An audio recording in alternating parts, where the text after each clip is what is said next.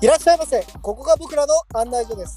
案内人の森田です。高木です。このラジオでは日常にあふれるエロに関する様々なエピソードをご紹介していきます。ということでですね、今回は、若かったからこそできたオナニーシリーズ。まあ確かに、若さってステータスだよね。まあ今だからこそ言いますけど、思春期迎えて中学生ぐらいの時って、僕、毎日1回以上オナニーしてたんですよ。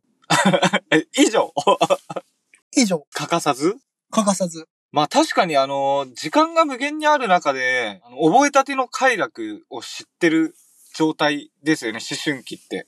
そうなんですよ。やりますわ。で、まあ、そんな時のエピソードをちょっと僕から話させていただきたいんですけど、どんなえぐいのが待ってるんですかえーとですね。あのーまあ、思春期の頃の話なんですけど、まあ、思春期も思春期ど真ん中、僕がですね、初めての彼女ができた時の話なんですけど、これは。はいはい。あ、彼女がいる前の時のオナニーではなく。じゃなくて、中学2年生ぐらいの時に、初めての彼女ができましたっていう時の話なんですけど、はいはい。僕もですね、やっぱ童貞だった時期がありまして、で、その童貞の頃に、童貞やっぱ卒業したいじゃないですか、思春期の時って。思春期の時ね。はい、早く童貞卒業したい一心でですね。まあ、彼女とのデートが何回か続きまして、今日勝負かけようかなみたいな時があったんですよ。あ、初めての。初めての。で、えー中2の夏ですね。彼女をお家に呼びまして、はい。今日、俺行こうかな。いや、でもな。ああ、ある、あるね。初めてってすごい緊張するよね。そうなんですよ。だから、えー、ま、まだ行けない。えー、どうしよう。えー、どうやってみんなアプローチしてんだろう。うんあいつ童貞卒業したって言ってたけど、うん。なんて言ってセックスしたんだろうみたいなことをですね、ただただやりまして、で、彼女とまあ、もじもじする時間がありまして、ちょっはい。と彼女がですね、その夏の夏季講習だから帰らないといけなくなっちゃったんですよ。ああ、はいはい。まあ大事。まあ僕がちょっと日和すぎたっていうのもあって、帰っちゃったんですよ。あ、帰っちゃったんですか帰っちゃったんですよ。で、うわ今回行けなかった。まあいいや、次があるから、まあいいや。情けないよな。 本当に情けない ですよ。今となっては。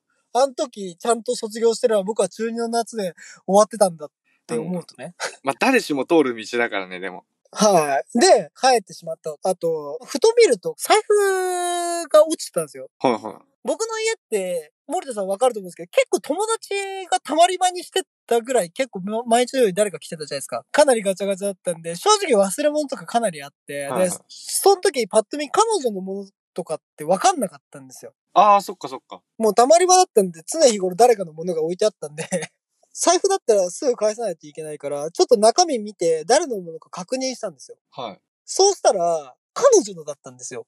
え、やばい。え、忘れてんじゃんって思って、はい。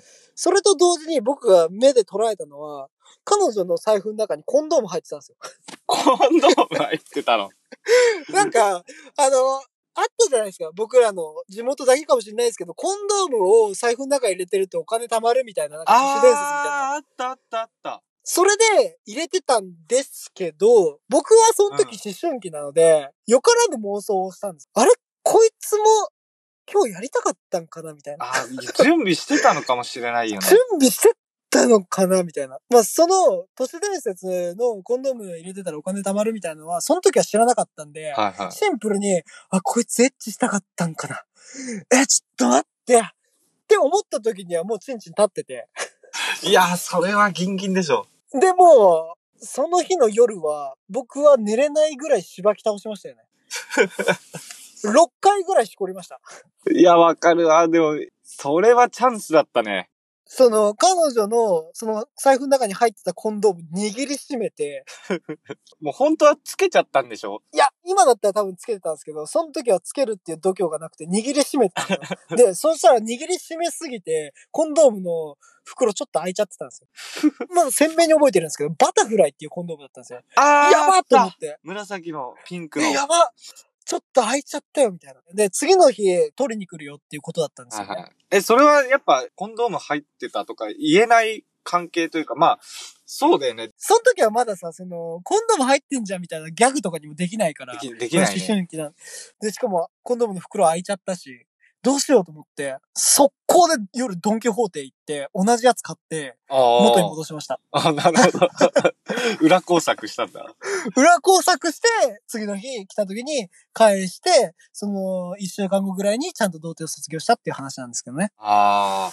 でも当時の、あの、コンドーム入ってるとお金貯まるっていう話って、大人になって考えてみると、もしかしたらこう、大人が流した噂なのかなって思ってて。いやー、それはあるかもしれなもい。しそういう局面になった時に、やっぱり我慢を知らないわけじゃん。若い時ってはいはいは思いはい春期でもう暴発する可能性なんていくらでもある。だからちゃんとつけろよって。まあ大人になったら、もし生でやっちゃっても外に出すっていう自制心が働くかもしれないけど、その当時って多分我慢できない人の方が多いと思ってて。だから財布にコンドーム入れとけばお金貯まるよって噂流して、とりあえずみんな入れさせておけばそういう局面になった時に、ああるじゃん。かにそういうことなのかなと思って、ちょっとその辺はあの、現中学生とかにそういう噂流れてるのかちょっと聞いてみたいですね。確かに聞いてみたいですね。っていうか、それが、後のパパ活につながるんですかね。そうそうそうそう そう。つながる5よ万ね。円あげるから、セックスさせてくださいよってパパに言われても、コンドーム入れとけばパパ活できるからお金貯まるみたいな いや。そっちだっそうたのいかうもこしれなとい。につながるかもしれないです。うんうん。森田さんはそういうのないですか若かったからこそ。森田エピソードは、はい。あの、初めてのセックスで思い出したけうど、んちょっと重なっちゃうんだけど、初めて彼女ができた時に、やっぱ高木さんみたいにその初めてのタイミングってさ、すごいわかんないじゃん。はいはい、もじもじします、で、ね。周りではちらほらこう、やってるカップルとかいて、え、まだやってないはいはいはのみたいな。やったらめっちゃ絆深まるよ、みたいな言われてて。はいはいはいはい。で、やっぱいろいろね、欲も溜まって、で、せっかく彼女できたし、って言って、で付き合って多分3ヶ月ぐらいかな。3ヶ月目ぐらいでもうそろそろいいだろうまあ思いますよね。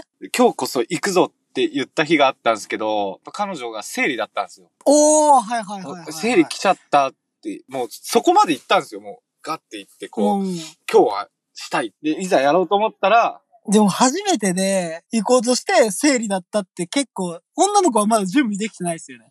下手したら。そう、向こうも、あれじゃないせっかく来てくれたけど、ごめんね、生理だからちょっとさすがにできないわと。で、断られちゃって、で、その時は彼女ん家だったんですけど、ほいほいほい。実家じゃないですか中学生だから。そうですね。で、ちょっとお家が大きかったんですよね。部屋があって、で、お母さんとかの、その、居住スペースが、一旦外に出て、みたいな。はいはいはいはい。まあ、別家みたいな。で、結構その、そっち行った時って、まあまあ戻ってこないんですね。10分、15分とか。でそういう隙があったんですよ。おー、なるほどね。で、僕はもう今日やるって決めてて、今日できるって思い込んでたから、男から行けばできると思ってたから、それができなはいいっはいはてなったら、もうこの欲をどうしようと思って。い。もう、もうムラムラしてますもんね。で、気づいたらもう彼女のその下着ケースに手が伸びてて、はいはいはいはい。で、まあもう、もうこの先は言わなくてもわかるでしょ。まあ、わかります ね。見ることのないね、布地を使わせていただきまして、しっかりと2回抜きました。おー、いない間に。いない間に速攻で2回抜きました。もうあの頃僕早いんで。いやー、彼女ん家にいてオナニーするとは思わなかったですね。まあ、それはまあ、新しい経験ですよね、かなり。かといって、はい今とか大人になってからだとちょっと頼むからお願い手でしてくれみたいな。うん、今だったらそれが言えますけど。言えるかもしれないけど、やったことない人に、えーごめん我慢できない、ちょっと手でしてよ、言えるわけないじゃないですか。お互い初めてですから ね。で、まあ、あの、ぶっかけてしまったのは、ごめん、ごめんね、つって、返してましたけそれは何ですか言ったんですかど。言ったんですか言うしかなかった。ああーの、隠そうかと思ったけど、隠しといてもバレるし、ワンチャン何も言われなかった時気まずいし、彼女なんて思ったんですかねそれ。あ、そうなんだ、みたいな、ちょっときょとんとしてましたけどね。あの、その後へーいろいろ思ったんじゃないですか。やっぱ。あまあ、喜んではいなかったっすよね。あ。やっぱ森田さんも不思議な経験してますよ、それなりに。どうなんだろう。え、不思議なんかな僕ぐらい不思議ではありますよ。や はり。まあ、だからこういうことやってたもんね。そういうことですね。はい。ということでですね、お客様からもですね、こういった話だったりとか、僕らにこういうお話を話してもらいたいよっていうワードがありましたら、どんどんどんどんエピソードお待ちしておりますので、よろしくお願いいたします。お願いします。コメント欄にですね、書くのが恥ずかしいよって方いましたら、下の URL から質問募集してますので、よろしくお願いします。シャス。それでは、この辺で賢者タイムとさせていただきます。またのご来店お待ちしております。ありがとうございました。ありがとうございました。